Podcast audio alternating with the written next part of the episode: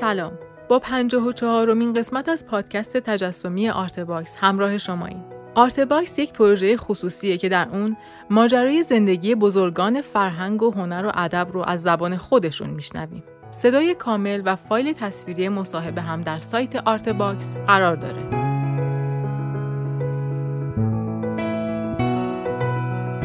این پادکست قسمت سوم از صحبت‌های ایران درودیه که درباره های کاریش با ما صحبت می‌کنه. ازتون دعوت می‌کنم تا با هم بخش دیگه ای از این تاریخ شفاهی رو بشنویم.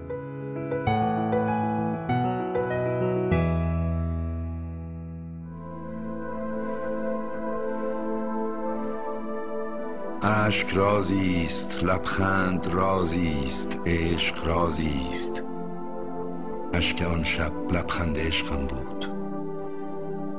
قصه نیستم که بگویی نقمه نیستم که بخوانی صدا نیستم که بشنوی یا چیزی چنان که ببینی یا چیزی چنان که بدانی. من درد مشترکم مرا فریاد کن.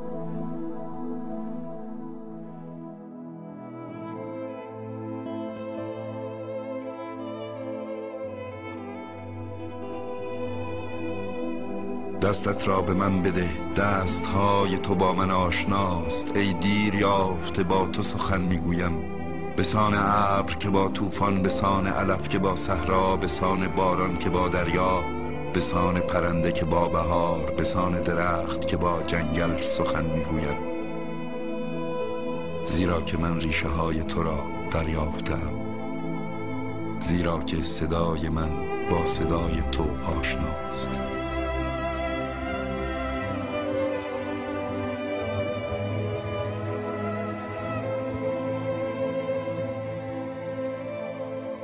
یکی از کسانی که خیلی تاثیر گذاشتی رو من دوریست که من شاگرد استاد پور داوود بودم.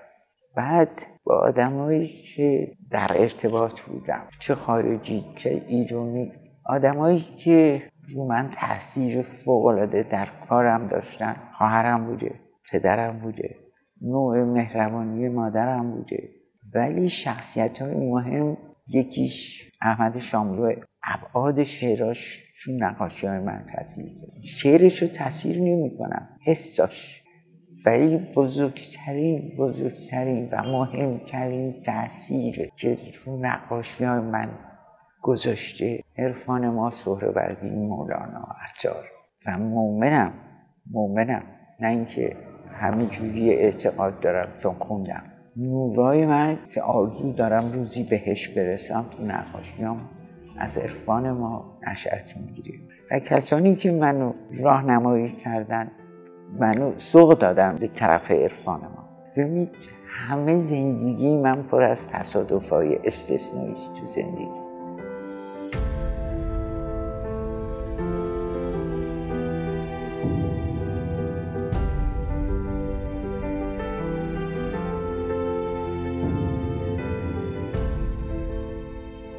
نقاشیم در حال خلصه کامل انجام میدم.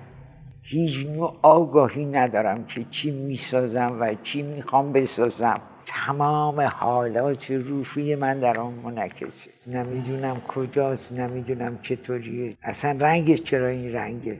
وقتی میرم نقاشی کنم نمی‌دونم امروز با چه رنگی؟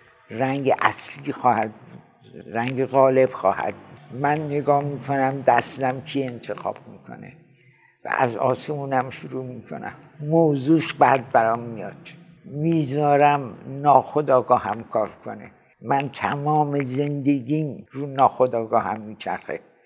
و رو ناخداگاه هم سه سال بعد از مرگ همسرم کار کردم و کارهای مهم من مثل خورشید شکسته مثل تخیان کبیر که پشت سرم همین الان قرار داره نه چشم شنوا. اینا همه بعد از مرگ همسرم پرویزه چون در این مدت رفتم به دنبال شناخت عرفان خودمون. و مثلا دیروز مورد آزمایش قرار گرفتم که چه رنگی رو من می‌بینم. فقط نور دیدم. و نوری که منو به گریه انداخت. انقدر شدید بود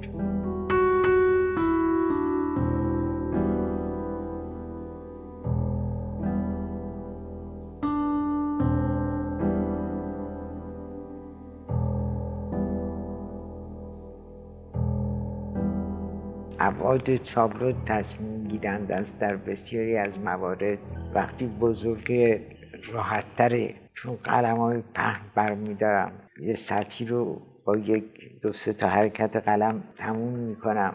وقتی کوچیک با قلم های کوچیکتر کار می‌کنم حتی با ریسترین قلم مو کار می‌کنم. جایی لازمه. اصلا جالب تر از همه اینه که وقتی پاک می‌کنم نمی‌دونم برای چی دارم پاک می‌کنم. فقط می‌دونم مثلا این تابلوه که پشت سر منه. یه دفعه دیدم دارم گریه می‌کنم. رفتم نشستم زیرش خیس بشم.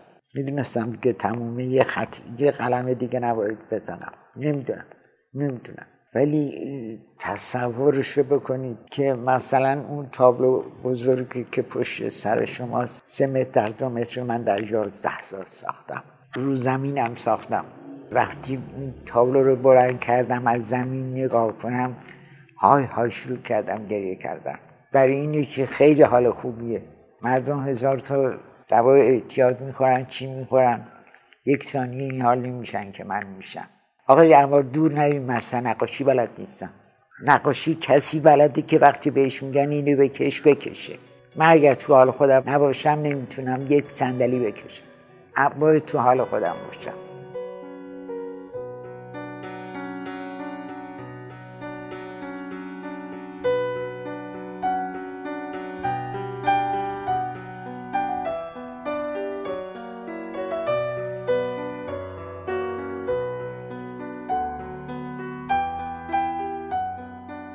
یه گروهی اومدن آمریکایی. خونم من داشتم تابلویی که امروز تو موزه هنرهای معاصره. داشتم میکشیدم سه در دو متر بود.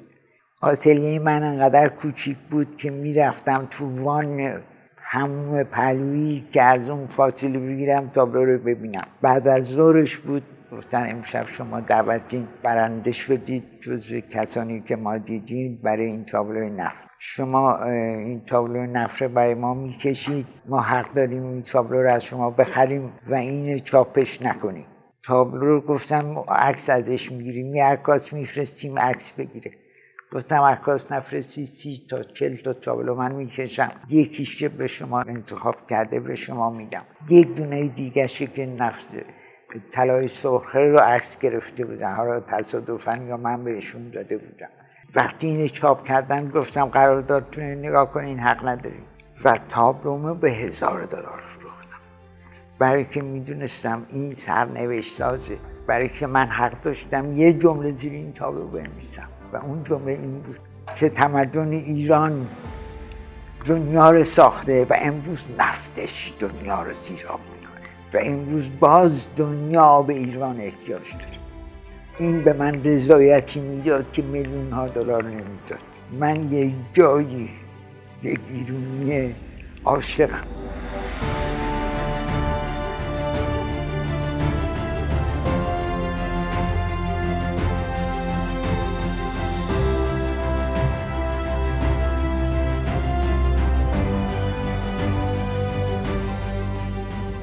جوونیام تحت تاثیر نقاشان بلژیکی بودم. چون یه دوره هم بلژیک درس خوندم. وقتی سی سالم بود و ایران بودم سبک خاص خودم که بنا به تعریف اکثر منتقدین معتبر دنیا سبک به خصوص منه یک نوع نگرش دیگه در نقاشی مطرح کردم. چون اینقدر من دنبال سبک و اسم و عناوین نیستم. من دوره های مختلفم بسته به طرز فکرمه و چون آدم جستجوگری هستم دوره های من اسم های مختلف نداره. ایران در رودیه این دفعه مثلا مولانا فکر کرده یک دفعه به سهروردی فکر کرده. یک دفعه تحت تاثیر شاملو قرار گرفته. مثلا آینی در برابر آینه از می‌گذارم تا از تو ابدیتی بسازم برای من این شعر خیلی فضا داره. موقع مثلا روزنامه کیهان به عنوان منتقد کار می‌کردم. اونجا بود که با شاملو آشنا شدم. سال 1339 شاملو در اوج بود دیگه. عکساشم پخش بود. تو خیابان نادری میفروختن. از عکسش میشناختم. شعر پریاش حفظ کرده بودم. شاملو میمد فابله ها را اسم گذاری میگرد از این گونه رستن یا سلطهی بودن احمد شاملو اسم گذاشته و بسیاری دیگری که یادم نیستش. دیار هرگز یداللهی گذاشته یا نادرپور یادم نیست. باید مراجعه کنم. اون دوری بود که من تابله های نفت من دیده بود. ازش خواستم که برای کتاب اولم که در اومد اولین کتابی از نقاشی های من در میاد سال 53 بعد احمد ازش می‌خوام یه شعری برای این کتاب بگه که من در مقدمه یک کتابم بنویسم. با گذشت زمان و با تجربیاتی که دارم می‌دونم که احمد شاملو در به شهرت رسیدن من خیلی خدمت بزرگی با این شعر با من کرد. چون مثلا در آبادان نمایشگاه داشتم مطابق معمول هزار تا کاتالوگ فکر کردم شهرستان دیگه. و چقدر اتفاقا من در آبادان تابلو فروختم که در تهران نفروختم. هر کی می آمد به خاطر این کاتالوگ که شعر احمد توش بود اولین بار چاپ می شد دست مردم. شبانه هجوم کردیم به یک چاپخونه و ازش خواستیم که دو مرتبه تجدید چاپش کنه. و من بزرگان ایران و این حکومت رو هر وقت تا حال دیدم و من گفتن که ما نگفتیم تو تصویرش کن. یعنی ما تو رو از اون زمان می‌شناسیم. پیش از تو صورتگران بسیار از آمیزه برگ ها آهوان برآوردند.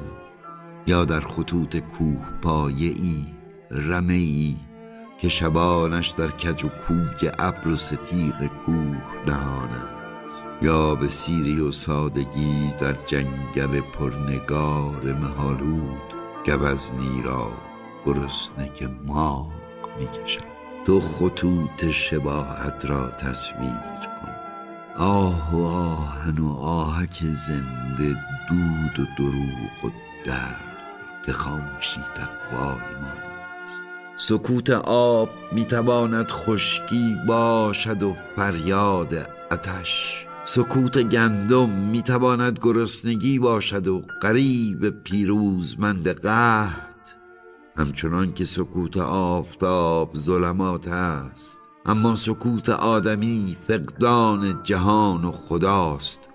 قریب را تصویر کن. مرا در منحنی تازیانه به نیش خط رنج. همسایه مرا بیگانه با امید و خدا و حرمت ما را که به دینار و درم برکشیدند و فروخته. تمامی الفاظ جهان را در اختیار داشتیم و آن نگفتیم که به کار آید. چرا که تنها یک سخن یک سخن در میانه نبود. آزادی. ما نگفتیم تو تصویرش کن.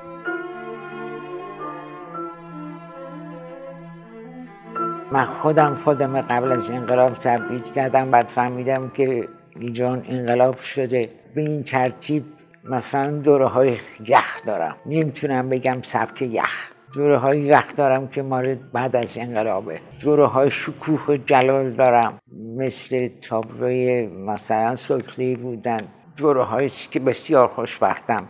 مادرم زنده است پدرم زنده است خواهرم زنده است برادرم زنده است. در عرض این مدت دو تا برادرم خواهرم مادر پدرم رو دست دادم و من تنها عضو بازمانده این خانواده قرار گرفتم. دوره های بسیار سخت داشتم و تو نقاشی من گاهی وقتا با اینکه من اینقدر زندگی رو دوست دارم مثلا این دوره همین که توشیم که من هنوز حالم خوب نشده ولی شروع کردم چندین بار نقاشی بکنم با مریضی شدید و درد شدید. می‌بینم خشونت اومده توش. حتی در نوشتارم خشونت اومده. در رابطم با انسان ها خشونت به وجود اومده. معترضم. من همیشه آدم شاکری بودم و هستم و خواهم بود. ولی خشونتم شده جزء خصوصیات کارم اخیرا. حضور رنگ ها فقط نیست که بگیم چون رنگ سیاه به کار می‌بره. اصلا خط قلمم نشون میده که من بغض دارم من خشونت پیدا کردم. چیزی رو که نمیشناختم. حرف زدن عادی من لحنم خشونت پیدا کرده می‌تونم بر اثر اتفاقاتی که میشنوم و اتفاقاتی که رو من کار می‌کنه. شوخی نیست شوخی نیست. دردی که من تحمل می‌کنم.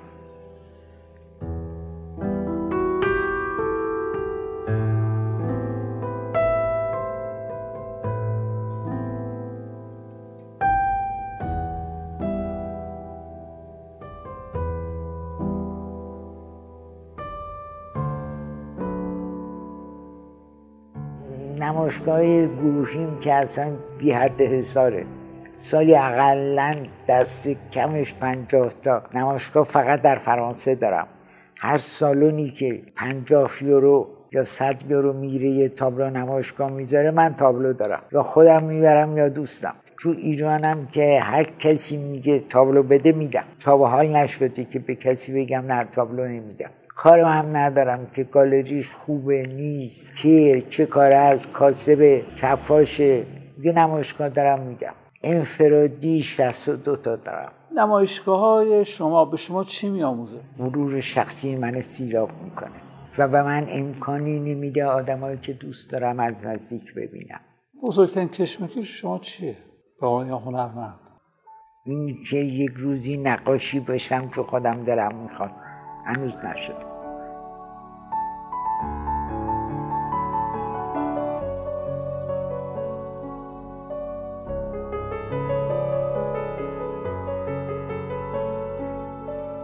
از کار نقاشانی که خیلی دوست داشتم و دارم یکیش پیلارامه خطوطش پرواز می‌کنن رفتی به نقاشی خط نداره.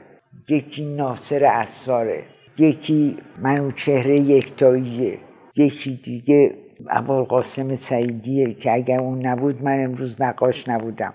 بعضی ها وقتی استاد دانشگاه میشن یا شدن مثل خانم صدر خدمت بزرگی به فرهنگ ایران کرد. ای کاش بقیه اینطوری می بودن من دو سه نفر رو حرفشون رو خیلی قبول دارم. یکی آنتونیو رودریگزه که در نمایشگاه مکزیکم. نوشت که درودی سبکش به خودش ربط داره. ممکنه بعضی اونو سوریالیست بدونن بعضی اکسپرسیونیست بدونن. و او ایران درودی در هر شرایطی باقی میمونه سبکش هم مال خودشه. این حرف رو بیشتر از تمام حرفایی که در مورد من زده شده میپذیرم. وقتی من سی سالم بود این کار شروع کردم. چون تعریف نشده بود سوریالیست چیه و سبک سوریالیست چیه؟ چون بقیه من هر اثر هنری سوریالیسته تعریف سوریالیست یعنی فراتر از واقعیت و هر خلاقیتی فراتر از واقعیت. و سوریالیست خیلی لقب ساده یه رو هر کاری میشه گذاشت. من می‌دونم سوریالیست نیستم چون کارم شبیه سوریالیست نیست. یک نقطه مشترک داره با سوریالیست فقط و فقط. و اون سکوتشه. ولی نه موضوع های کارم با اونا شبیه نه طرز تفکرم نخواستم در زندگی. نه من به هیچ عنوان نمیپذیرم. گاهی وقتا برای خود خلاص کنم میگم آره، هم چی که شما میگی همون درسته سوریالیستم بلم کنید.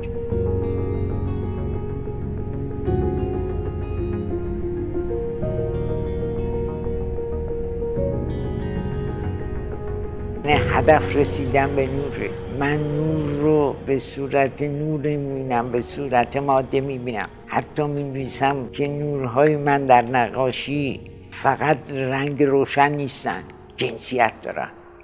نور برای من همونجور که در عرفان جنسیت داره. من سعی می‌کنم که نورهام رو از نظر جنسیت هم مطرحشون کنم. ولی گفتن این در کلام برای من یه جوری کسرشن داره. من نورهام با نورهایی که سایری نقاشی می‌کنم فرق می‌کنه. نور من از ایمانم میاد و ایمانم به عرفان خودمون. یعنی من در روحم در ناخداگاهم در هر ثانیه زندگی ایرونی هستم و به خصوص در نقاشیم البته ببین حرکت و زمان و اصل جدا ناپذیر از خود نقاشی است. ولی بعضی جاها توجه هم بیشتر به حرکته. این مثلا در پرواز می‌کنه و شما پرواز بهتون القاشه. یا زمان یه زمانی رو مشخص کنم. و اینو در نوشته راحتتر می‌تونم.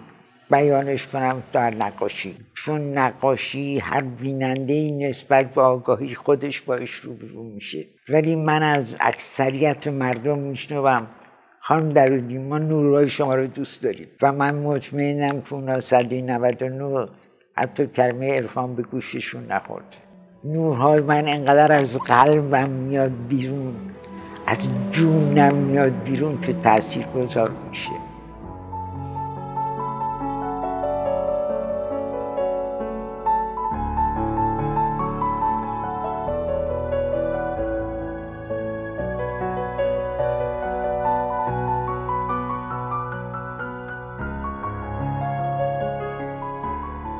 نقاشی هستیمه. گاهی فکر می‌کنم من نقاش نیستم من خودم نقاشی شدم. نقاشی دلیل زنده بودن منه. ولی زبون سختی برای شناختنش. زبونی است که باید فرهنگش داشت. همینجور که ما به عنوان ایرانی فرهنگ قالی داریم می‌دونیم این قالی کرمانه این قالی ابرشمیه. 800 گره خورده یا 400 گره هر ملتی فرهنگ خودش داره. همینجور که ما به شعر احاطه داریم فرهنگ ما شعره و ادبمونه. نقاشی جای نداشته. نقاشی رو کسی بشناسه واقعا به خلصه میره. می‌تونه همون حسی رو بکنه که از شعر می‌کنه که از باله می‌کنه از یک موسیقی می‌کنه. ولی نقاشی در مملکت ما اون رشد لازم اون زمان لازم رو نداشته. اون چیزی که می‌بینیم مال پنجاه سال اخیره. مثلا من راجع به نقاشی کم کم همیشه حرف داشتم. ولی وقتی تالار آینش رو دیدم گفتم این با این تابلوی تالار آینش یکی از نقاشان بزرگ دنیاست.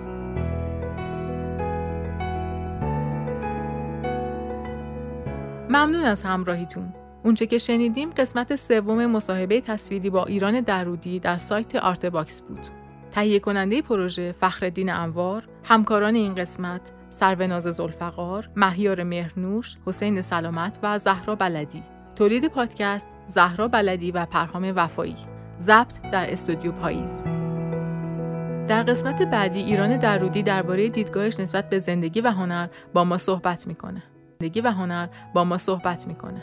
من آزاده نوزاد مقدم هستم و خوشحال میشم که ArtBox رو به هنردوستان معرفی کنید.